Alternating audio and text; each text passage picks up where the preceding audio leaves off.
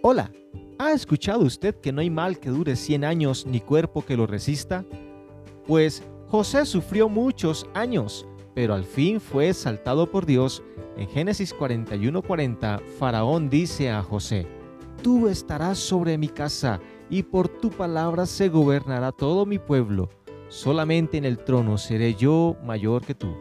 La exaltación de José. Después de estar más de dos años en la cárcel, las condiciones de José cambian radicalmente para bien de él y de mucho pueblo. Como el don que Dios dio a José fue el de interpretar sueños, fue llamado por el mismo faraón, rey de Egipto, para que interpretara sus sueños.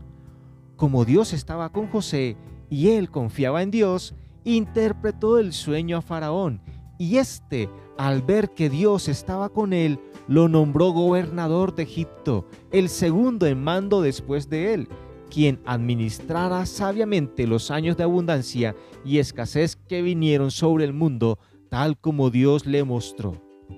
Como José, quien sufrió a causa de las injusticias contra él por trece años, pero que al fin Dios le puso en alto, será el creyente que sufre y padece injustamente en este mundo, solo que al igual que José, debe ser humilde y servicial, confiando en Dios, haciendo lo bueno delante de Él y de todos los hombres, porque al que se humilla, Dios le exaltará.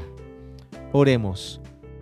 Padre nuestro que estás en los cielos, nos humillamos delante de ti a pesar del sufrimiento y las injusticias, sabiendo que tú, en tu tiempo, nos exaltarás. Amén te animo a leer Génesis 41 y que Dios te bendiga. Buen ánimo.